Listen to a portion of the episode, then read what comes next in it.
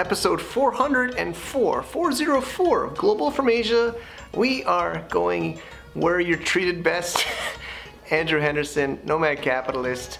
This is a great one about cross border business and tax, fun stuff.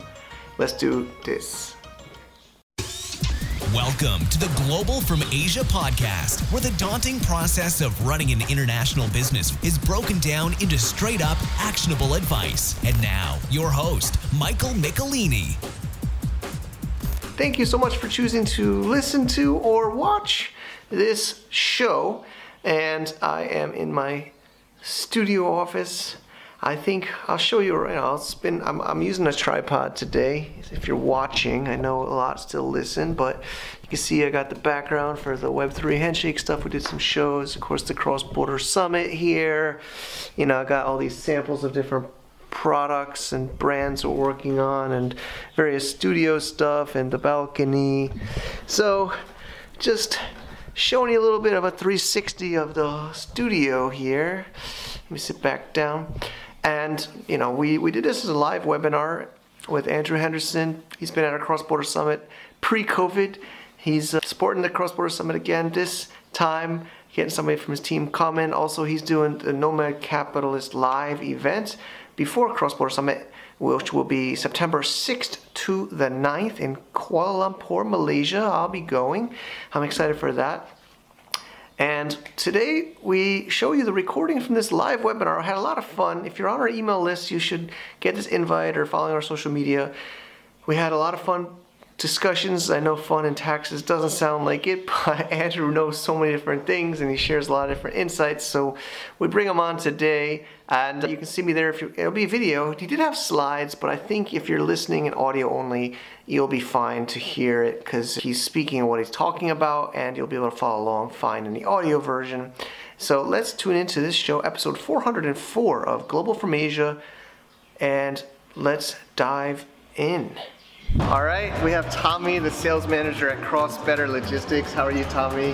Hi, everyone. We just got to meet here in Shenzhen, China. It's great. Uh, they support the show at Global from Asia, and we also use them ourselves for many of our brands and e-commerce businesses. And Tommy really cares. They always are uh, trying to help us save money. You know, not you have some products you keep for us in China. You have some products you keep for us in the U.S. warehouse, and uh, I really appreciate that and you'll you can talk to this seller, right? You can give them your advice. You work with many Chinese sellers a lot, right? And uh, you can help um, help the sellers understand more. Yeah, we are very professional for the shipment to USA and Canada. Also, we have warehouse in USA and Canada. We can help our uh, factories, suppliers, sellers for the shipment. Yes. Yeah, yeah, for the e-commerce business. Yep, and you even keep stuff uh, in China too. So sometimes if you have the limitations of uh, sending too much to Amazon, you can keep it here in China with with uh, Cross Better, or you can send, of course, to the U.S. warehouse. They have many different options, and they're always trying their best to find uh, find out what's the best solution for you. So yeah. definitely talk to Tommy, talk to Cross Better, and thank you for your uh, support of the community. Yes, we have good pricing and better service. Yes. Thank you. Thank yeah. you so much. All right, how's everybody doing? Can you hear me? Put a put a little one where you're dialing in from or what what time it is where you are. I hope the time works for everybody. Andrew, you're in you're in the Europe time. I don't know if I can say your location. You're in Ireland, right? I'm in Istanbul. Istanbul. Whoa. So exotic. That's exotic. Exciting time. yeah, good to good to good to be with you here. So I'm sure we got people from all over Asia and yeah, there's there's a few in Thailand. I think there's some in Europe too. I see Andrew here, Austin, Shane. Oh wow. Uh, some regulars. How's everybody doing? And uh, Sally's here in the back in the community management. Okay, great. Joan doing good. Okay, okay. So, tax planning. All right.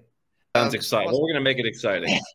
it is. You know, I, I, like to go where you're treated best. That's your slogan, man. I, I I'm a fan. Of, you know, you're also supporting the Cross Border Summit. Appreciate it. You've you've spoken there in the past, and uh, you know, representing for us this year. And you have a great event coming up too in September, which is going to be awesome. But go where you're treated best. I, I always think about that. I always think about your book and and your uh, your experiences and your you're you're you're always the you know your post. You're always looking for where you're you know. It's not what you know like. What's that saying from like Rome? It's not what you or is it a gladiator movie or Braveheart? Like you think he's you know Mel Gibson says you think you exist to the, the, the people exist to serve you, you know, to the politicians. Right. Homer Simpson.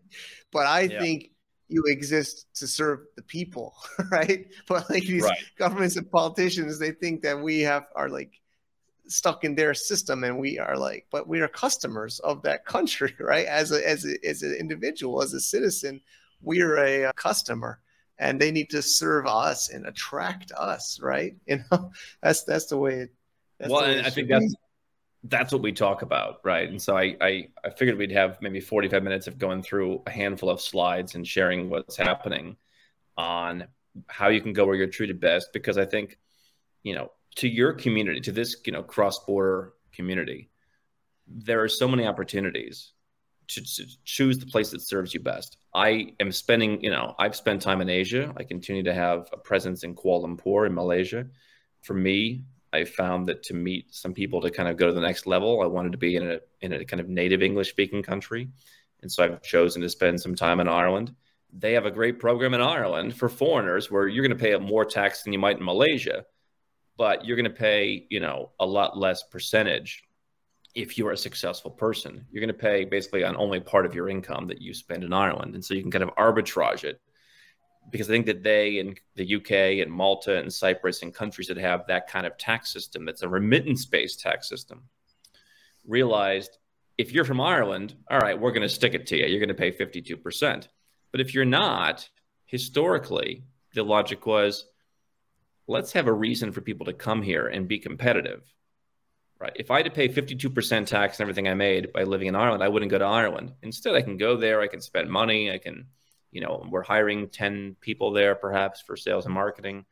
And anyway, we'll get into that today. I mean, but, yeah, let's but, get it. Let's, yeah, I think. Oh, but what, where are they attracting you, right? I mean, I think that there's places where they think, oh, well, you should just come here because. I mean, there's so many options these days. And if you live in Thailand, you probably wouldn't have lived in Thailand 30 years ago. Like your parents would not have probably thought that was a place that could be lived in.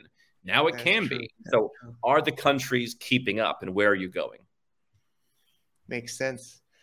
Great, we got a good turnout. So, do you want questions? I mean, there's they can't do voice, but they can of course text questions. Do you want me to collect them for the end, or would you want? I'll kind of I'll hang out here, Andrew, and I'll maybe I, I think out. maybe what I'd like to go through six or seven slides and spend 40 minutes going through some issues. I think at a surface level. I mean, we could probably spend three days. And, and actually, as you mentioned, yeah, that's true. We're we're having a live event where it's four days, and unlike any other, I think your event's pretty pretty solid. But I mean, unlike most events I go to, our live event is like I think one day is eight in the morning to 11 at night. Wow. Of speakers. I mean, with a few breaks, but not like three hour long breaks. It's solid. And so that's where we talk about how to do all this stuff and we'll talk about that maybe for five or 10 minutes at the end. I know you have a special deal Perfect. for your folks. I, I just wanted to spend 40 minutes kind of talking about the stuff that we do that might be of interest, pure information. Perfect. Spend five or 10 minutes talking about some things people can take advantage of, and then take a couple of questions that we can accrue over the, the session if that works for you. Great. Great. So the audience can use the FAQ section. Q and A will be easier for everybody, and then it will keep track. But I'll try to help if not. But uh, yeah, Andrew, take take it away. I can't wait to hear this myself basically want to cover these things challenges we're facing. I think to an entrepreneurial audience like this one, we'll spend a little bit less time on that. I think we know what those are and we know we can push through those things. Actionable tactics you can use to start protecting and growing your wealth, keeping more of your wealth. Some people call it the New World Order. Maybe some that has a kind of conspiratorial element. To me, the New World Order is very simple. You guys are part of it. You know, you're sourcing stuff in Asia. Obviously, Mexico is becoming a good big place for sourcing stuff now. I'm looking at countries like Indonesia is playing a much bigger role. If you look at the economic rankings, let's say I think it was 2033 and 2038, you're going to see countries like Indonesia, Nigeria, Brazil, China, India moving up the ranks. We all perhaps have experience with those places, but the average person doesn't. And you're seeing, for example, since the turn of the century, the amount of uh, the world reserves that were in US dollars have gone down by about 15 percentage points from 73, I think, to 56 or 71 to 56. You know, the US dollar, the United States is not going away, but I think you're going to see the places where some of the people here are doing business, sourcing, living, are going to play a bigger role. And that's going to eat at the margins away from the power in the West. And that's why I think that having a plan, if you're from the West, protect yourself is a good idea. I took some flack for this, but I stand by it. My interpretation of what's happening in Australia is they're going to start really trying to rope more people who don't live there into their tax system. And that if you're living a digital nomad lifestyle, they are turning the screws to make it harder for you to not pay tax in Australia. It's not quite what the United States does to its citizens, but I think that as these countries have marginal declines in tax revenue and things like that, from people like us who go somewhere else where we're shopping around for the best deal are going to make it harder to leave. And so I left the United States many years ago. I gave up my citizenship for a number of reasons. You don't have to go to that extreme, but I think that that could be something, some version of that could be something that's worth doing if you're from the West, because when they, they start to lose a percentage point here, a percentage point there, as you've seen with the US dollar, for example, I imagine that they'll just make it harder to diversify overseas. We'll talk about integration. We'll talk about tax savings. So, obviously, you know, a couple quick challenges. Some of you may have seen kind of flag theory that I think we've modernized at Nomad Capitalist, being reliant on just one government during COVID. You know, Mike and I were talking about this before the, the session. If you had a U.S. passport, you weren't going anywhere. If you had an Australian passport, you weren't leaving and you weren't going home. That to me is a problem, and it's in some cases against like what the UN everyone agreed to. So if you're just reliant on one passport, one bank account, had a guy recently had all his money frozen. Took him six months to get it unfrozen, but he couldn't even defend himself in that time. A passport you have, we had a guy who got a bunch of different weird passports, including some in the Caribbean, just people to travel and do his his work in Asia, because the U.S. and some of the like in Malaysia, I think it was, it's like if the number of COVID cases in your country is too high, you can't come here well, obviously there's going to be fewer COVID cases in St. Lucia than the United States. So he was going and getting these different passports. And he found even though five of them could get into South Korea, where he had some business, only one was actually allowed into South Korea during COVID. So having multiple passports could be a good thing to talk about if you're in business and you need to do business. I do think tax rates go up. I do think that CBT, which is what's called citizenship based taxation, if you're an American, you're taxed no matter where you live. Now, if you've got a foreign spouse, if you've got a foreign business partner, you may be able to reduce that tax down to zero if you're a business owner. You may be able to reduce it down to the single or low double digits if you're not a business owner. When I see people doing business in Asia, living in Asia, and they're still working from a US C Corp or US LLC, I, I shudder. You want to have your structure overseas if you're overseas, but still, where you're from is potentially an issue uh, if your country taxes you, or if Australia now says, hey, you got to really live in one place and be a tax resident there. Even if you don't come back to Australia, we're going to start looking very unpleasantly at somebody who's all over the place. So that's an issue.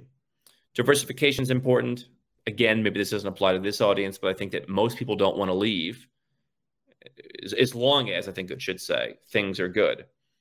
We had people in Canada who were freaking out last year about what was happening there, where they were freezing people's accounts. And by the time it came to deliver or to execute on the solutions that we put together in the course of three to four weeks, they felt better about it. I think it's kind of like, you know, if you're in a relationship and, and, and your partner, you know, punches you in the face, you know, it's probably not going to get better. You know, like that's going to happen again. And I think the same thing applies with countries, which is why you don't want to be reliant on just one. So those are some of the issues we'll talk about. I do think when it comes to having a citizenship, this is going to be a fulcrum not for people who are necessarily from non Western countries, but for people who are from Western countries. So the US, again, if you run a business, you can reduce your taxes to zero, five, 10, 12%, whatever it may be. Now, you're going to have restrictions on how you spent the money. So, when I gave up US citizenship, I did not do it for this reason, but suddenly I was able to access a lot of money that was tied up in my companies. And so I went out and, you know, bought a few pieces of real estate and built some diversification that would have been much more difficult as an American. You know, if you buy a property in Turkey, you're supposed to buy it in your own name generally. You shouldn't buy it in a corporate structure. But that's what I would have had to do if I were an American. So, you know, being out of the US tax system allowed me to you know, take more money to my company and have more control, even though I was legally paying nothing for all those years or very close to nothing because I didn't live in the United States at all. The citizenship dictated how I made investments. I still have a property in Malaysia that nobody understands why it's owned by a foreign company. And it's like a lot of hassle every year, but it was done for US tax planning. And if I want to move it to a different you know, if, if I want to own, move it to my own name, it's going to cost like ten thousand dollars and a lot of paperwork, and a lot of hassles, and you got to pay a lawyer four thousand dollars, and it's just like, all right, leave it there and have the finance team be confused every year. So I think that you know, with we see Australia being more aggressive on what you need to do in order to exit their tax system if you've lived there. Again, reasonable minds can disagree, but I think that all of our tax professionals say if you're going to be a digital nomad, it's going to be hard to be out of the Australian tax net. I think Canada has made rumors in that same direction. The UK, not as much. Ireland, not as much because they've got a history of emigration. But these kind of further flung, more isolated countries like US and Canada, not a lot of neighbors. Australia, New Zealand, not a lot of neighbors, have really talked about if you leave, we, we want to still tax you. Or in the US, we want to still regulate you, who you can do business with. What if you saw like TikTok? Trump wanted to make them sell it to uh, you know an American company. You know yeah, what happens when you go past? What's that? I think it was Microsoft maybe that to sell. And, and Walmart, I think, or something. Yeah, they're all jumping at buying TikTok US. Yeah. So it's like, I mean, do I want to be an American if I'm doing business in Asia, where I think some countries like Malaysia have said we were an ally of the US, but what have they done for us? Remember, the old prime minister was like, what have they done for us? And then they just come and lecture us. I don't know that I want to be an American if I'm in Asia. I'd like to have another passport that I can have my residence on. I mean, it's obviously very hard if you're not yeah. from Asia to be an Asian citizen. I'd rather be like St. Lucian in Asia. They're like, all right, cool, whatever. Or if I could be, even if I had like, you know, if I had a grandparent from Ireland and I could become an Irish citizen, I'd rather be that than American or British or Australian, where it's like these wars and the geopolitics. I think it could be an issue. Yeah, like they sent extra six billion or whatever to that Ukraine. I heard in the U.S. something like that. That's what One I mean. Billion or... I don't want to do the new world order like a conspiracy thing, but if you look at, I mean, I sat next to a guy from India on a plane. I don't know, six nine months ago. He was like so anti-Ukraine, so pro-Russia, and I think whether you like it or not, that's a good chunk of the world. Either he's that or they don't care. This idea that we live in the Western bubble, whether we live there or whether we just consume Western media we hear certain things. That's a very small percentage of the world's population. Again, I mean, what you are doing in Asia, it's a huge population there that is maybe opposed to the West. So if I've got a Western passport for geopolitical reasons, for business reasons, for travel reasons during a pandemic, for you know these trade issues that people get into as the Western countries become more nationalistic and try and push back, or just because I think that my Western country, as they lose some power, is going to want to start taxing me, even if I don't live there you know, I would I would consider having another passport. I think three is kind of like ideal. If you can get two, that's kind of like having one because there may come a time when one is an actual hindrance on you.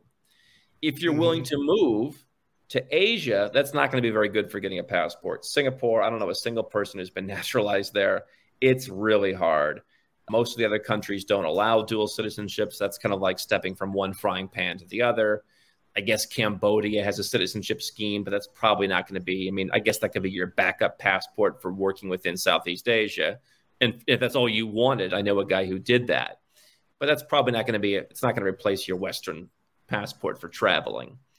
So if you're willing to move to Europe, um, Ireland's a good tax friendly place to live. You already speak the language if you're here. five years. I think they actually deliver on that five years, On like countries like Malta, where they say it's five years and it's really 18. So Ireland, Ireland's a tax-friendly, English-speaking place to live. Where if you wanted to employ yourself and one other person, or if you're a European citizen, you could just move there.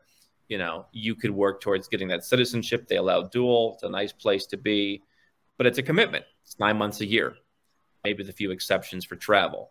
If you're willing to move to Latin America and speak Spanish, they're pretty easy.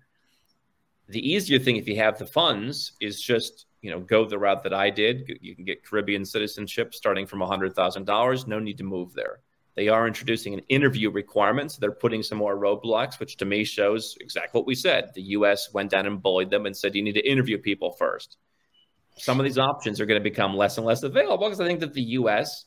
is leading a contingent of Western countries that's tired of people having options. I think that's pretty clear in their communications.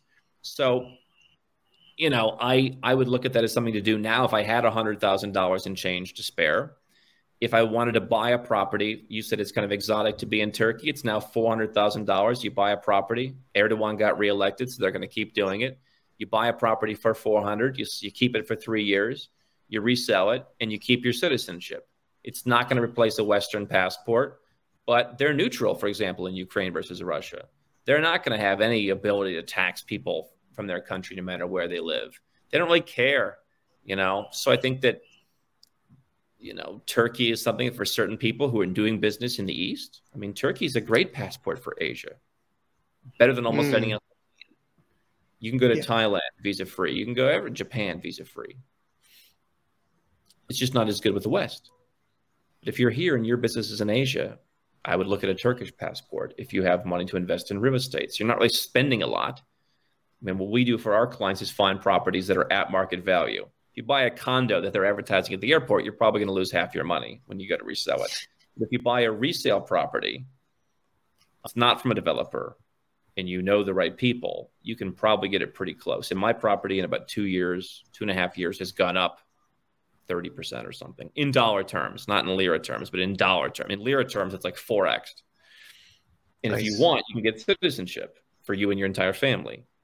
Something like if you if you didn't want to change your lifestyle, if you want to live in Asia, keep your American, Australian, European passport, whatever. Look at something like Caribbean passport by investment. You can read about that on our website, nomadcapitalist.com. Turkey would be another one that I think is very Asia friendly. Now you got three. Now you've got a big, strong country. You've got a very small, tiny country that's tax friendly. And you've got your Western country that who knows what they're going to do to you. If you want to move, I like Ireland. Argentina, I guess, could work. That's a little weird. It's not that tax friendly. So we could go into this all day, but those are some considerations. Does that make sense, Mike? Definitely. No, this is really great. So it's um Turkey 400k real estate. Do you have to do we have to live there? And you said the whole no. family could we had a we had a billionaire who hired us. He's like, listen, every time I get on my jet, it costs me three hundred grand. So uh, I'm doing everything power of attorney. He said, okay. He's never. I don't think he's ever been to Turkey. Oh, okay. Most That's most great. people come to choose the property. You know, you can come for two or three days. around. It's a nice and, place. I heard it's great. I've never been, but I've heard it's great. I love it. And by the uh, way, if you're in Europe or the U.S. or wherever, and you're also in Asia, for me, I think Turkish Airlines is the best.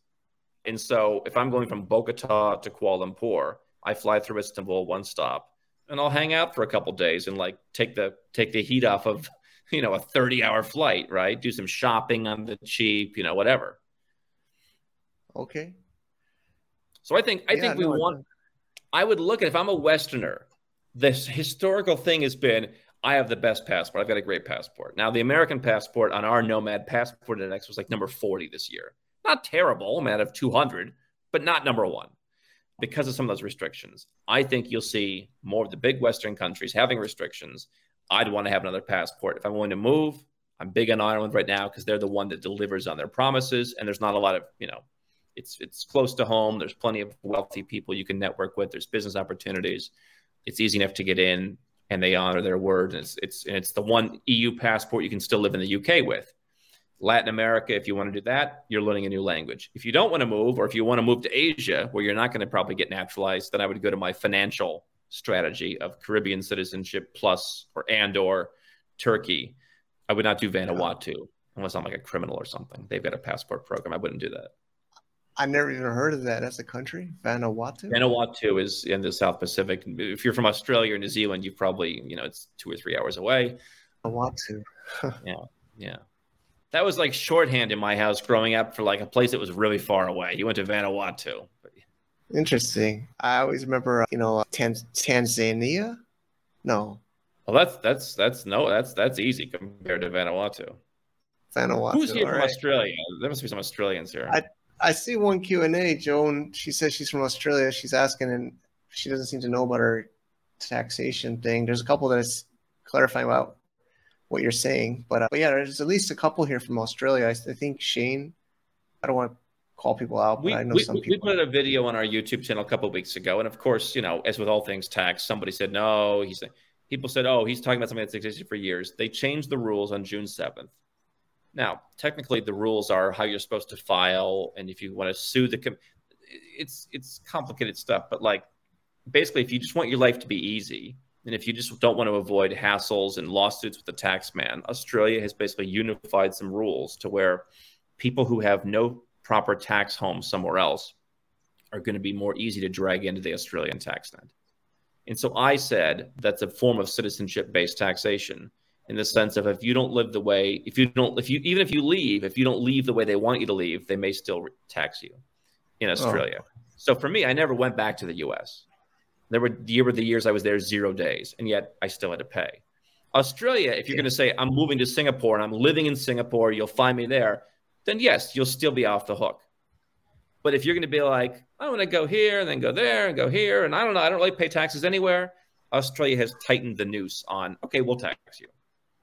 Got it, it used to be, all right, you're never really here. All right, fine. At some point, all right, we, we, we give up. And now they're like, well, no, like if you're not paying somewhere that you actually live, we should tax you.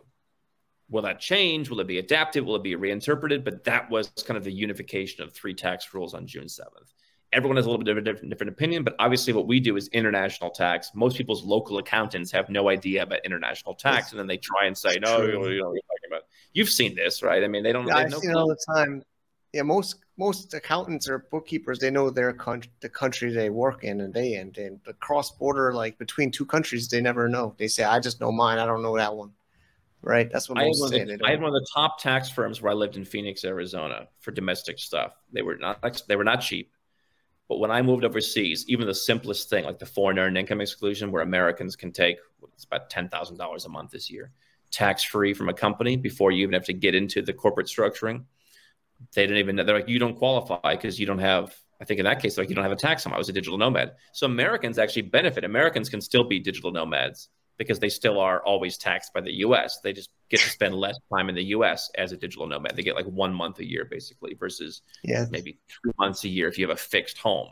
Australia is basically kind of unifying. And nobody ever hear, oh, I didn't hear about the newspaper. They say, this is going to apply to like a few thousand people. It's not going to be front page news. I mean, the, in the US, when Trump passed a sweeping tax reform a few years ago, it got a lot of news. I never saw a single article about how individual people like you and I, Mike, we're going to be swept into that tax system with a transition tax and with an ongoing tax. It changed the tax code for individual Americans operating overseas because it treated everybody the same as it treats Apple. Mm, and not a yeah. not a word was printed about that anywhere in the media ever. Nobody even knew it existed. People said, "How dare you don't like America first? And I finally met Doug Casey, the international man, at our event in 2021. He said, "Yeah, Trump was bad for expats. Not a single word was printed about it. Because who, I mean, how many of guys like us are there? That's true. That they, they, it's like taxation without representation. They say almost right because we're, we're we're we're Americans overseas. Nobody listens to us. You know, like I go back to America. I haven't been back since 2018 February. You know, I entered a country and they they they say, "Why don't I live here? What am I doing?" They, uh, they like make me feel like a terrorist, man.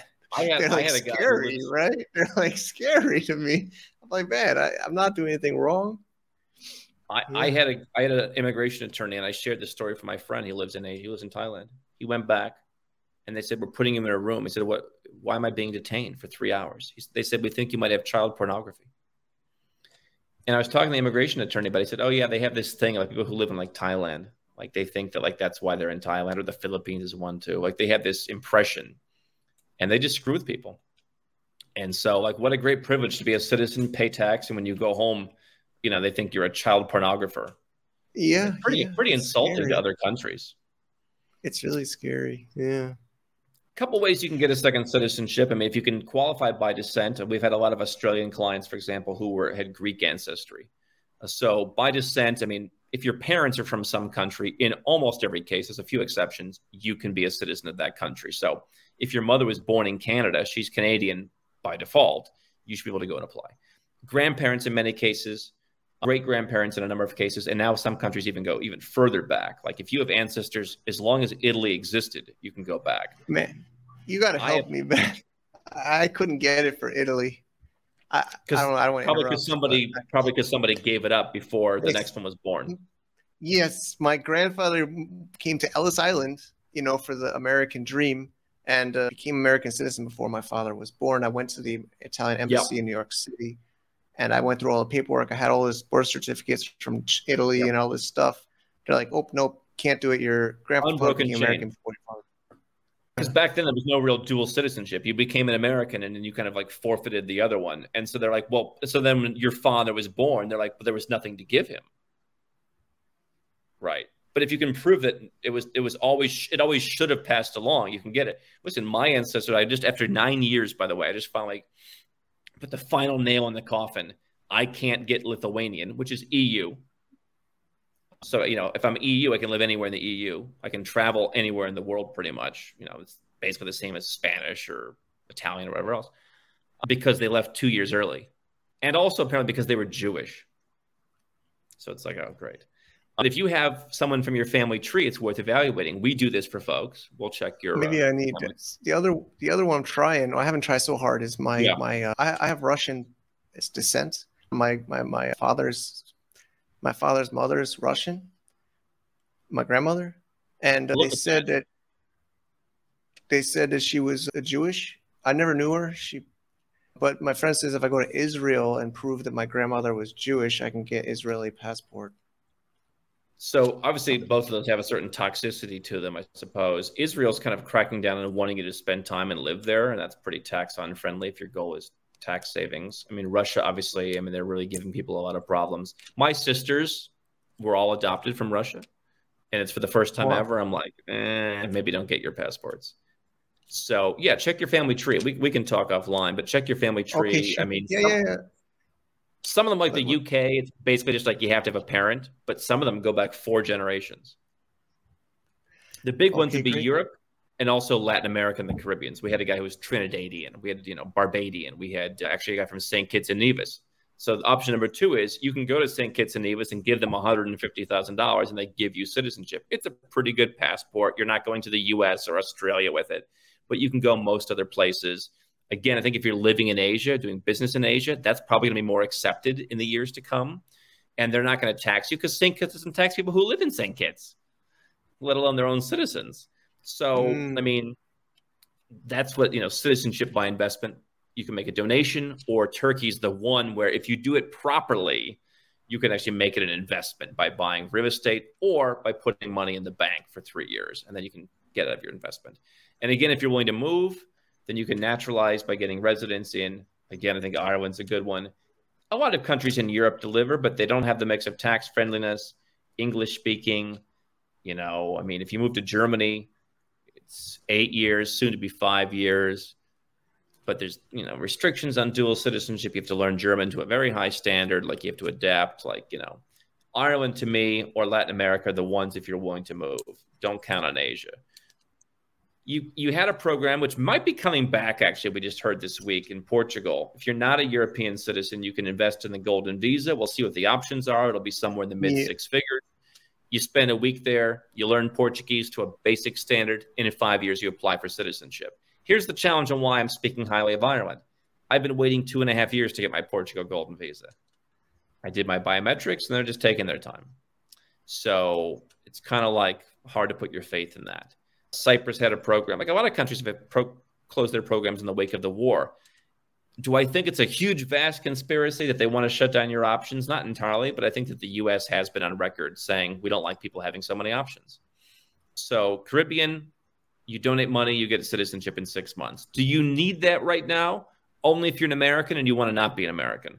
But I think if you can afford it, if that's like 5% of your income or 10% of your income or 5% of your net worth, it wouldn't be the worst thing to do. I've gotten five different passports besides the US, which I got rid of and I can tell you it's come in a lot of handy for traveling during COVID, for doing business, for getting residence permits issued, for just avoiding bureaucracy in some countries where the US, for example, would have caused that, for keeping taxes low. I don't think any of my countries are going to follow me around the world and tax me because I don't live if I don't live there. If I live in the country, maybe they'll tax me. But if I don't live there, they won't. And so I put less credence in Europe these days outside of Ireland by descent, by investment, or by moving. That's how I would do it. if you have any quick question, we can go through one quick question on that, and then we'll go through kind of the tax side. If you, if um, there's actually quite a bunch of good questions, but I don't, I don't want to inter- interrupt you. But we got okay. about five. We'll go through it, and then we'll sure. So I think that's what I would be doing on the preventive side. If I'm an American and I don't want to be an American at some point, and I just think, I mean, we had a client, he just wants to only be in Asia. You don't need a great passport to be able to travel around Asia. You get a residence permit in one, Turkish passport, you can pretty much get into every country as a tourist. Or, you know, Grenada or Dominica, you can go to China without a visa, for example. So maybe that's a passport they have if you're always going to China. Armenia, if you're Armenian descent, we've helped people get that. You can go to China. Serbia might be opening up a fast track. If you want to move to Serbia for a year, let's see if they pass the law. You could potentially, hmm. without learning Serbian, get Serbian citizenship. Now you can go to China, visa free. All good passports to consider having. That's the preventative side. If I'm Australian, British, Dutch, whatever, I, you know, if I can have a second passport, Dutch can't, but if everyone else, I can, I can, you know, I want to have that preventative piece. And so, you know, if I can, if I can pay, you know, some thousands of dollars to get my, you know, passport through my ancestry, that's a slam dunk. When it comes to six figures, low six figures, obviously that requires a bit more belief. But I think that, you know, we had a guy who had four Western passports when Trump passed this law, he had two weeks to decide if he wanted to be a U.S. citizen or not, and he struggled. And you know, I don't want someone to be in a situation. I mean, he didn't have. He struggled making the decision. Everyone else couldn't make the decision because they didn't have a second passport. And so I think he ended up paying like a million dollars more than he, should, he could have. You know, by by being more prepared. And so I would be prepared because I think you can see higher taxes. How do you reduce your taxes to begin with? what I call the tax-free or tax-friendly quadrant. So there's four conditions. Two of them are based on you, two of them are based on the business, two of them are based on leaving, two of them are based on arriving. So you need to figure out where you're leaving on the personal side. So that's where the Australian piece or the US piece comes in. If you're an Australian citizen, I think the trend pretty soon is going to be you need to leave, you need to find a place you're going to live at least six months a year and pay tax. Now, if you live in Dubai, for example, paying tax means you don't pay tax, but you're liable for tax according to Australian standards. And then you need to keep your time in Australia minimum.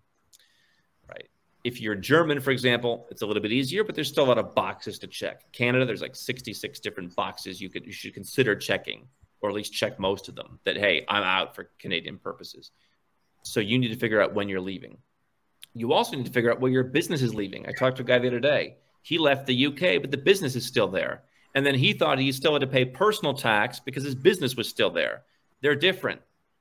If you've got a company in the UK, it's going to pay UK tax. But if you don't live in the UK, according to the standards, you don't pay personally. I can start a company in the UK and it will be taxed the same as any other UK company or a US C corp. If you're, you know, raising venture funding, people go and set up Delaware C corps.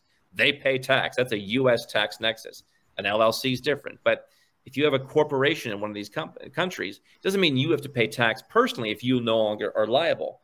But ideally, if you don't need that business in the UK, why wouldn't you move it out? Because most people have a business in Australia or the US because they lived there. And that's just what you do. But if I'm going to be doing business online, why isn't my company in Hong Kong or a free zone in the UAE? Or I don't think Singapore's as attractive. I guess Labuan in Malaysia for some people is interesting, but you know, Hong Kong is probably a good one if you think China's all right. And I think maybe there's a geopolitical diversification element there with China. But you should leave, and then your company should leave. But they're different things. And if your company leaves, do I have assets to sell? You can't just take a very successful company and say, I'm shutting it down and I'm moving it over here. You may have assets to sell, IP or customer lists or whatever else that you just sell to your new company. How do you value that as little as possible to where you pay as little tax on the exit as possible? On the personal side, some countries have exit taxes. You've got a business worth 2 million, you should pay a capital gains tax. How do you pay that? It's easier to leave before you have big capital gains. That could be from a business, from crypto, from stocks. The more money you have, the harder it is to leave because you have to potentially pay on any unrealized gains you have. A business worth $2 million that was started with zero is an unrealized gain in many countries. So, how are you leaving? How is your business leaving? And then where are you arriving? Again, you know, if you're an American and you want to spend more than one month back in the US every year, you should ideally be living, none of this is formal tax advice, but you should ideally be living in one place. and you should be have a tax residence there. And you should at least have plenty of connections there. I may not have to be tax resident, but just, there should be a preponderance of evidence that you're living in one place and that's your home. If you want to be a digital nomad, fine, but that's going to be a different situation. So, where are you going to be arriving? Do you want to be a digital nomad? Do you want to live my trifecta lifestyle, three different countries, four months a year? Do you want to move to one place and just travel? That's going to all determine where you pay tax. Obviously, you can move to any high tax country, but ideally, Malaysia, the Philippines, Singapore, Thailand are all more relatively tax friendly places in Asia. The UAE, Ireland, Malta, Cyprus, UK, Greece, Italy, and Portugal all have tax exemptions. Switzerland is a very expensive tax exemption. You know, Chile has tax exemptions. There's lots of countries that have different levels of tax exemptions, tax loopholes, whatever you want to call them. But where it is that you're moving? If you live in three places four months a year each, it depends on what those countries are. If it's Colombia, Montenegro, and Malaysia, none of them are going to tax you. But now I go back to is that good enough for the place that you left? I have a friend from Norway and another friend from Finland. They, along with Mexicans, have to live in a certain list of countries for the first three years when they're leaving, or else life gets nasty. So that their country kind of restricts them where they go for the first three years. Mexico, Norway, and Finland are the ones I'm aware of. So, mm. where are you arriving? Right? I mean, for him, he had to arrive in Portugal. He had another choice. He'd like to go to Dubai, but he can't. So, where are you arriving and, and what way? If you want to again live my trifecta lifestyle, three different countries, maybe one of them taxes you because they there's a preponderance of time. If it's Spain, maybe they'll step in and say, "Hey, you spent enough time here, we'll tax you if you don't pay it somewhere else." But again, how does that play with where you left? And then the last part is where's your business arriving? This is where most people focus on. They just think I left Australia, I never said anything, but I'm gone, and I moved the company to the UAE. By the way, I had a guy the other day, his income all comes from royalties. The UAE doesn't help with that. There's no tax treaty with the US and the UAE for his YouTube and music royalties. He's going to pay more in the UAE than he would living in Ireland, for example, or yeah. Thailand, because there's no tax treaty on royalty tax reduction. He's going to pay the top rate. But he thought, oh, Dubai, set up a company, you're done. Hardly. So this is the hardest part of where do you put your company? And probably if you're if you're doing sourcing, like if you're like we had guys who they do e-commerce, they have to collect money through Afterpay, for example, and they want a certain company structure. And then what they'll do is the entrepreneur will say, Well, I need a US or an Australian structure or whatever. That's where Afterpay will pay me. Just as an example. Maybe it's not the case anymore, but no, that should be a billing company. And you should pay 2% of that company's you know, revenue and tax and then move the rest of it to the offshore structure by you know establishing there's no other nexus in the billing company. But people think oh, I'll just keep this Australian company because I you know, I have to have it for this reason. And you don't. I mean, you might have to have multiple places where your company is going, or you might need to move 98% of your business overseas, but keep the structure in your company just to collect some customer payments. So, this is where the complications come in, but you have to factor all four of those quadrants. If you miss one, it's not going to work. So, happy to take any questions on that from you, Mike. Okay. Great. So, that's, uh, and then I think we've got one more piece here obviously, you know, if we're here, we understand, you know, places people are competing for our business, countries are competing for our business. The UAE did impose a corporate tax rate. If you follow a certain set of rules, you can still use the free zone companies at zero. Those are still competitive. I do think Hong Kong and UAE are probably some of our most popular ones now. If you want to live in Europe, Italy is more open to where you're structured. So if you live in Italy, they've got like a, a lump sum tax you can pay that may be easier than Portugal's tax regime, which is where you start getting companies in Malta and stuff like that. So living in Europe definitely adds a layer of complexity. Ireland and Italy are two of the easier ones to live in that are tax friendly, that allow you to work towards citizenship. Ireland more easily. If you want to live in Asia, where it's more, you know, easygoing in terms of the rules, then the UAE and Hong Kong are still the most popular ones. We are doing some stuff with the Isle of Man we think the Cayman Islands is needlessly pretentious and overcomplicated. Bahamas has kind of suffered a blow from the FTX thing. So I think Isle of Man, UAE free zones, Hong Kong are still among the most popular places. We don't do we do BVI sometimes, depending on the kind of structure. British Virgin Islands. We're not doing the Seychelles. I saw one of our free zones in the UAE. We're opening up Seychelles companies. Like what is it, 1972? I mean, uh, don't have a say. Marshall Islands, Seychelles, Belize, throw them in the trash. You can't bank with them almost anywhere. I mean, good luck. So you know, those are where you can set it up. But we have employees all over the world. So we have staffing companies. You can use EORs. I'm sure some people here use EORs like Deel to employ people. But you know, if I hire someone in Germany for 15 months, they're an employee, whether I like it or not, and I'm going to be taxed to some level based on having a nexus in Germany. So you might set up a staffing company. You know, we have people in Georgia, for example. We've got a Georgian company, and then the, the operating company pays the Georgian company. We pay a little bit of tax on top of the payroll taxes, and it segregates those people in their work from the operating company's profits and taxes. So I put out a video a couple weeks ago on kind of it's called my perfect offshore structure, the four part offshore structure. You know, do you need a holding company or a trust? That's up to you for asset protection. I think a lot of entrepreneurs probably over romanticize that stuff. You need an operating company. You may need the subsidiaries to collect payments, and you may need a staffing company that employs people in certain countries to where you don't get in trouble or have their work basically be you know basically have a, a physical or a, a, permanent establishment for your let's say UAE company. You don't want a permanent establishment somewhere else. The kiss of the ultimate kiss of death is having like salespeople in the U.S. and some other Western countries. You will be taxed. I don't care if you're in Hong Kong. I don't care if you're in the UAE. You will be taxed in the U.S. We don't hire people, generally speaking, in the U.S. for that reason. I would never hire a salesperson, but even other people it's like that could be a, a tax nexus. I don't want that. Mm, got right? it. And if you live in the US, then forget it. I mean, if you live in Australia, forget it. I mean, you can't use offshore companies. They'll be considered a CFC if you live in the country. So you've got to live offshore to the satisfaction of wherever you're living to where they're considering you out of the tax net or at least foreign income qualifying if you're a US. And you've got to make sure you don't create other things that get in the way. So it's about 45 minutes. I mean, we could go into this. yeah, hours. no. I mean, I think it's good. I think we can go into the questions. Uh, there was a, Uh, unless you want to add more, but yeah, there's some good ones. I think well, I'll start it, or me show them on stage. So there's a Q&A tab, but I guess Joan, she's also in some of our Web3 stuff. That's, I guess she's yeah. Australian and doesn't know what's happening in Australia, but I think you talked about that. Let me just talk about this real quick, and I'll, I'll get to the. Yeah, question. please talk about your events. Yes, yes. Obviously, we work with the clients in this stuff on an ongoing basis, and I think we have kind of a premium offering because I believe that, you know, from my own situation, there's a lot of complexity, and a lot of other people they do too. The I'm just moving to Dubai and my problems are solved. I found four holes in that guy's strategy in about 60 seconds.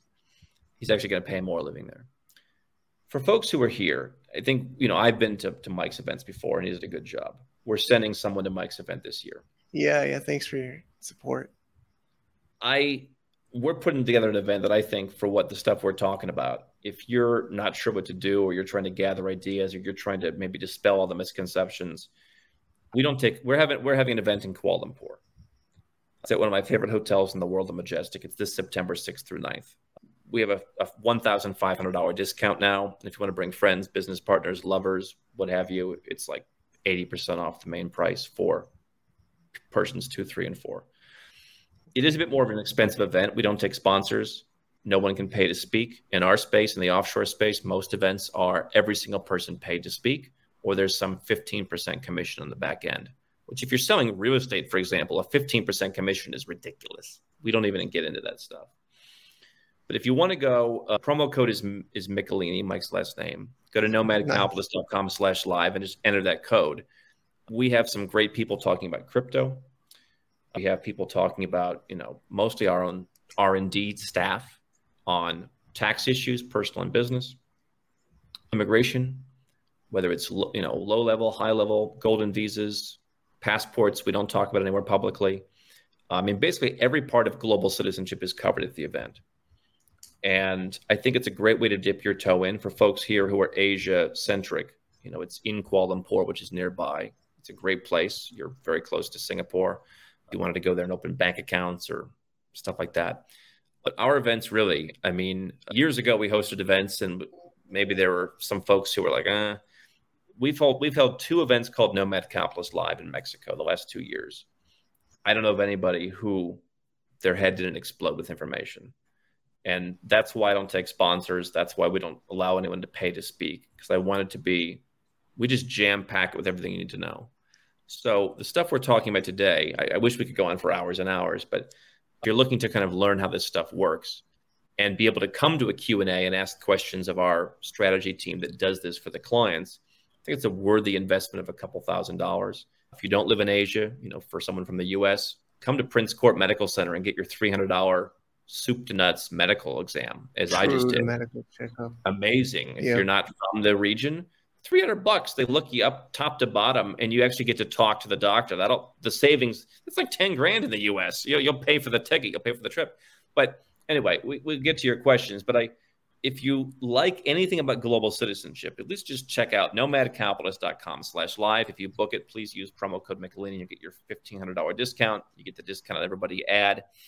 I think it's a great entree to folks who may be already doing this stuff, but want to tighten up their strategy, or if you want to start, or if you're missing the citizenship part, rather than coming on board as, let's say, a client, this way you kind of get your ducks in a row first and figure out what you're lacking and help to kind of hone your strategy in person. It's Q and A. It's hundreds of like-minded people, and so I'd love to have the, the group come in and join us for that. And we got a big speaker, by the way, Mike, on July 1st. We're announcing just days okay. away. Okay, I can't wait, man. Yeah, Promo I, I linked in the Michelini. Michelini, awesome, awesome. Yeah, I linked it also, but yeah, it's an easy one to remember. Nomadcapitalist.com slash live. Live. uh, live, live in the flesh someone's actually asking if you're where your office is. I said I don't think I think you're completely remote, right? I mean, they, so we have, I guess, technically an office. We got one guy in Dubai who works at the free zone there. We have owned, we have buildings that we bought in. We, we had a very Eastern European focus because it was good English, it was affordable. People had some get up and go. So we own offices kind of like right off the main squares in Belgrade, in Tbilisi, Georgia, and in Yerevan, Armenia. I think we're going to kind of pivot away from two of those and still keep some of the people, but but working at home. But we've kind of been expanding the team more internationally, so we're all over the place. And then we're opening up a, a space in Ireland. We've got I think six people there so far, and we're going to figure out how to open that office. So I mean, the, the headquarters are in Dubai. We have a presence still in Hong Kong, but nobody works there. We have a U.S. entity as well. Nobody works there. So it's kind of like the ultimate flag theory, as they would call it. It's uh, have your companies in places that are convenient, but have your workforce somewhere else. So we do we do own three office buildings, not, not, not the whole building, but you know office spaces, and we have a couple others that we lease, and and so it's it's it's an evolution. We're we're consolidating. There's no real place people come and like knock on the door. Hello, can I come in? I mean, obviously we uh, you know what we do. I'm sure some people some people think you shouldn't have the right to lower your taxes. You know, yeah, there's those crazy people. I mean, even in my family, it's like that. Honestly.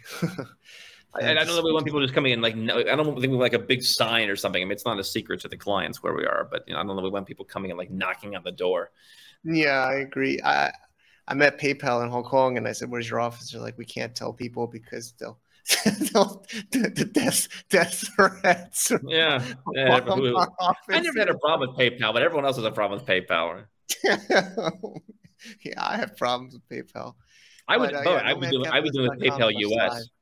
I wouldn't be doing PayPal Hong Kong. I think that this this is where you need a multi-part structure. Probably, if I have a Hong Kong company, I want to have like a U.S. or European company to run my PayPal through and save myself three percent. Probably worth it. So anyway, because yeah. Hong Kong PayPal is really squirrely. Yeah, I mean they they can just steal your money because they're not a uh, bank, right? So they can just uh, just take your money. Crazy. That's how I yeah we don't we never had them like, do that but like we can't even close our account and so we have to like audit it every year like to be conservative and it's just like it's like at least in the us they let you close it so so I, my advice would be just have a multi-part have a two-part structure if you're in hong kong and do your payment processing elsewhere yeah anyway okay so uh, i think we talked about the australia one so uh mark i guess you was just learning about that there's i, I think soon... the, the simple answer is what they're doing is they're just consolidating various rulings it's kind of very boring tax stuff. And obviously, we have tax attorneys and CPAs that we work with. I mean, we're kind of a general contractor. I'm not like a tax attorney myself. But, you know, obviously, we talked to these guys for so many years. What it is, is we had a bunch of rulings that define what's a resident, and we've merged them together and we've made some changes. And the, the basic interpretation from a number of international tax people in Australia is this is basically saying that we're going to start saying if you're a digital nomad, that that may, may not be enough to break the residency test. There's four tax tests in Australia. One is the days test, which people commonly misunderstand in Australia and other countries. They think oh, 183 days in a year, I'm a tax resident. They then think the opposite is true. By the way, there are some situations if you've got a, if you go to the US and you spend seven months and you've got a closer connection somewhere else, you may be able to not pay tax even though you failed the days test. But people think the opposite of the days test is true. If you're under 183, that somehow you're home free. And that's not really it because there's all the other tests that also instruct it. And if you're from right. Australia, for example, or from Canada, and you're 182 in Canada, and then you're three months here and three months there, Canada's still the number one place. And you're assumed almost to have been from there because, like, that's where you've been living. So you really have to show them, I'm really leaving and living six months there, but one day less, and then three months. Here. Like, they're like, yeah, you didn't really leave. That's not enough for us. And so there's four tests in Australia, and they kind of strengthen how they look at the residency rules. I'm sure some people will disagree, and, and some have, but all of our yeah. Guys, I mean, it's like the thing. There's always some people say taxes is a is negotiation with the government. it's kind of like a negotiation. By the way, that did come up. Oh, you can get a private ruling, and it's like, do you want to spend the next five years in court with the with the tax man because you just because oh that was that wasn't really the former. It's now at the. I mean, come on. Got it. Okay, well, let's go to soon. She's asking. She's from Canada and her accountant told her she doesn't have to pay taxes if she's away from Canada for two years. well, you, you like away is in not coming back at all. She's in the in the audience, I think, still, but uh, it just says uh, gone for away from Canada for two years. So the goal when you leave a country like Canada is to break the tax residence. Like, uh, but please, I'm not giving. yeah, I think I think it's gonna be hard to uh, go into big. She says. So yes, I mean, I, but I mean, the general rules are you have to break your tax residence. And so, I mean, the longer you're away, the better. The less time you spend, the better. I think what people get into trouble is when they try and like ride the line. If you're an American, you can also move to Puerto Rico. You've got to meet one of three tests. Well, you've got to meet three tests and you've got to do it in one of three ways. And so, you know, people who are like, I'll just do the bare minimum, that's going to be a problem. So if it's like, oh, leave forever and never come back for two years, I guess. But there's there's other factors besides just your physical presence. Do you have a home, for example? I remember we had a case where we were really talking to the lawyers about like a person had like a log cabin for the summer. Like, is that a house? You know, and it's an issue for some folks. They don't want to cancel their lease. They don't want to rent out or sell their home. Like, so there's other factors. But uh, yeah, I, mean, I guess if you leave a country for two years, that's a pretty strong indication you don't want to come back. That said, I mean, you can get back into a tax net I think I could go to Australia now, and if I overstay my visa or something, I spend too long, I could be taxed. I mean, it doesn't. It's not like you can't get back into it. So, yeah. I guess she's asking what country she has to pay tax if she's not in Canada. She has no assets there, but I feel like it's a little bit specific. I don't know. How, I know it's already almost at the one hour mark, Andrew. I, will just quickly tell you. I mean, I, I there's different ways to do it. And what's interesting is that again, there's individual circumstances based on how many ties you have to the country. Again, now Australia is saying maybe it won't even matter how many ties. That was what was in the ruling. It may not even matter how many ties you have to Australia if you if we don't like the way you're handling the residence part of the test. So it depends. But I mean, for example, in some countries, I mean, there's you can go to some countries and you can spend a month, pay them twenty thousand dollars, and then be a tax resident, but you can't spend more than six months anywhere else. So if you're a digital nomad, that's a tax residence. Our interpretation with our, our tax guy's interpretation was Australia is not going to be so open to that anymore.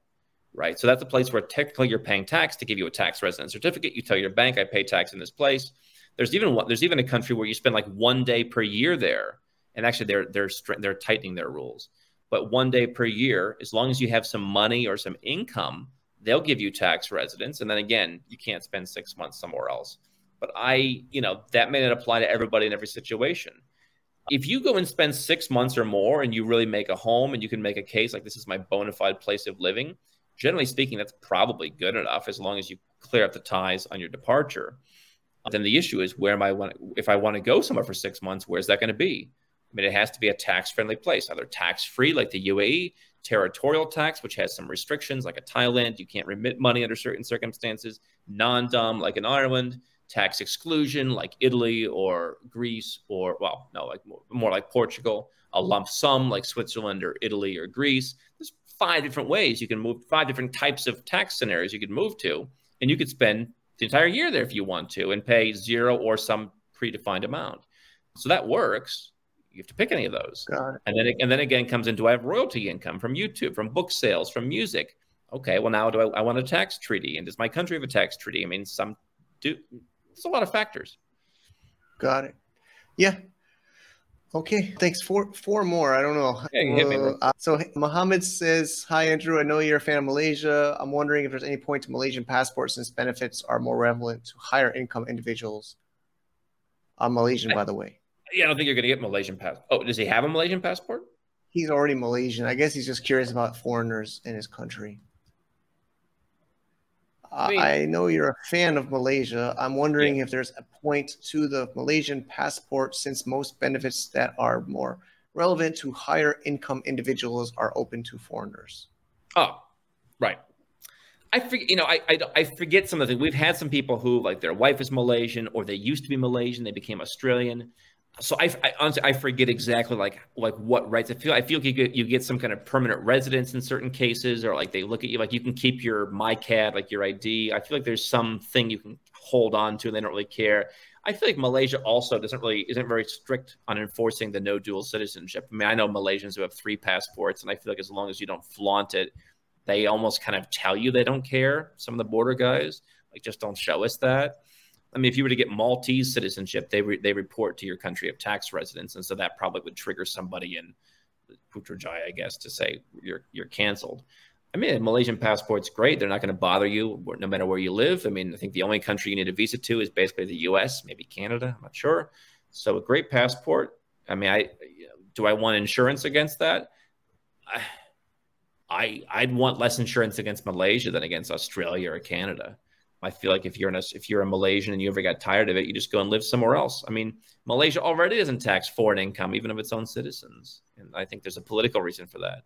They've talked about kind of pulling that back in 2026, but I'm not convinced that all those politicians with money overseas are going to want to get rid of that.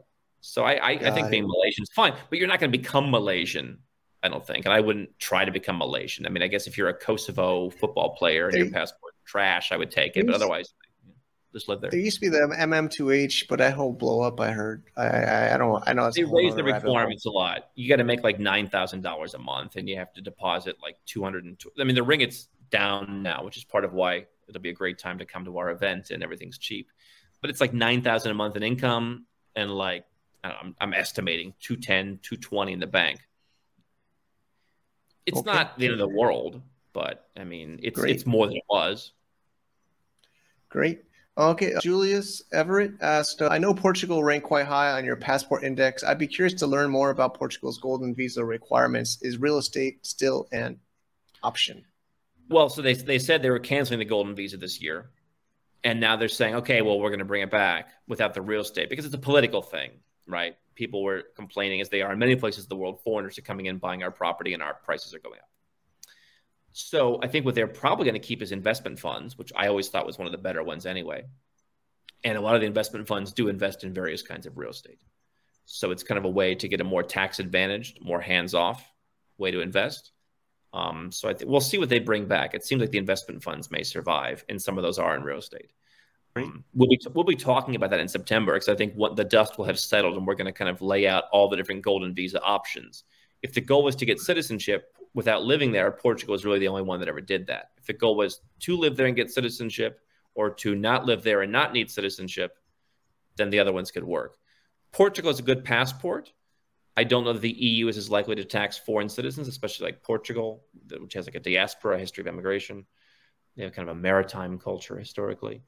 It's a good passport. I, I've lost some confidence in them, honestly, in their ability right. to execute. So I mean, it, if if I say I'm going to make a decent investment that I think I can recover in six, eight, ten years, whatever the investment is, and I'm willing, and I have the optionality to live in Europe without the requirement to do more than seven days a year, and I've got a decent chance at naturalization, I'm willing to put up with some some bumps along the way. It's not a bad option, but I would not look at it as a guarantee. Caribbean citizenship, Turkish citizenship is guaranteed. CBD, once you qualify, is probably guaranteed. Okay, thank you so much. Austin saying, What's your take on passport by lineage for Poland? I think he's saying in parentheses, great grandfather, last descendant, I believe. I think great grandparents are allowed for Poland. I, I, to be honest, I have some team members who are much more up on the CBDs, and they're the ones who are talking about it at the event. I mean, they're they're going to cover it. Obviously, we do that service as a standalone. You could just you know call us. I thought at one point for certain people there was a language requirement, but it seems like a lot of times there isn't. So I, I don't remember everything about Poland, But I do believe great grandparents qualify for Poland if you meet the other conditions. And I think, you know, I've had Polish people or people with Polish ancestry say, I don't, I don't want to live in Poland. Again, if you have an, a European Union member state citizenship, you can not only live in all the other ones, plus, I mean, Polish citizenship got better in the last year. You can now go to the US without a visa. So if you are some other Western citizen, that's a nice backup, which probably, again, Poland has a history of immigration to some extent.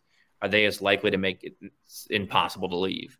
Probably not. And I think if you're European, even if they did make it impossible to leave, they would make it possible to leave within the other countries. And you'd always have an Ireland who says, okay, come here and don't pay much tax, or Malta, okay, come here and don't pay much tax. So you have options, I think, that other people's other people don't. I would, I'd be Polish, sure, why not?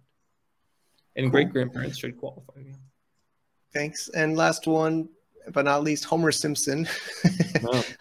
What which country outside USA has lowest yearly registration fee for setting up corporation does not have that does not have tax or, or audits for a purely equity holding company?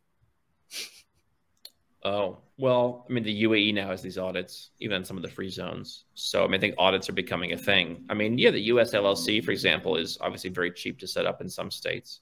Some of them never have any ongoing fees at all, other than like a registered agent. Yes, he says uh, outside US. So, but uh, well, I mean, yeah, that's the thing I've learned too. Like outside US, they have higher, you know, maybe lower tax, but they have us like audits and upkeeps. You know, like Hong Kong. Well, I mean, it's, it's, it's, it's, like you know, it's a, what is it? What why do some things cost so much? I mean, because they're worth it, right? I mean, I I recently mm. was I, I, recently made an offer on a house that was like 30% cheaper than all the other houses. And I thought, okay, I can renovate this. And it turns out it was going to cost 3 million euros to renovate this house. And and it's like 2 million more than I thought it than I was hoping. And it's like, yeah, that's the reason it's so cheap and yet it's still too expensive. So, mm. I mean, if I'm an mm. American, a US LLC alone is not enough. If I'm not an American, I, I still think given some of these residency rules, just having an LLC in its own is a, is a problem. So I mean, I don't know. I guess the offshore jurisdictions like the BVI aren't that expensive to me. I mean, Belize, I guess, but it's trash. I mean, I think you're paying for a combination of low tax, efficiency, reputability. Those are all important. I mean, so what's a UAE free zone? If you want to be in the fancy ones, it's expensive. If you want to be in one of the cheaper ones, it's, I don't know, four grand a year or something. I mean, it's money well spent. I mean, Hong yeah. Kong, the audits are the issue, yeah. right? I, mean, eh, but listen, I guess they call it, nobody likes audits, you know. I, I, yeah. Listen, I mean, there are times I okay, I have a company in the BVI for purely holding equities. There are some conditions to meet, but there's not an audit yet. So if all I'm doing is just holding stocks, like it means like stocks, fine. If all I'm doing is holding my shares in a certain fine, something like that could work. But if you plan to like, okay, I have a thing now where can you send me dividends? We have a bank in the US that's willing to, in some cases, open for their existing account holders accounts for like foreign companies. It's pretty rare. I mean, try getting a bank account for a BVI company. I mean, Singapore has pretty much gotten rid of those. You know, maybe Switzerland if you pay them six thousand, but now you're paying. I was I was quoted twelve thousand francs a year to have an account in Switzerland. So so much for cheap, right? So I mean, do you need to receive a dividend payment or some money? I mean, I wouldn't like. You know, I mean, a it depends. I mean, maybe the BVI could work in some cases, but uh, I mean, even we've had guys with crypto holding. They just want to hold crypto, and all right, the Marshall Islands, fine, whatever. Nobody cares because the exchange doesn't care. You just need to title it somewhere. But I, I think generally speaking, it's a problem. Great. You're lots of thank yous. Well, to me too, but uh, people are all happy with these uh, your answers, like Julius and Mohammed. Many.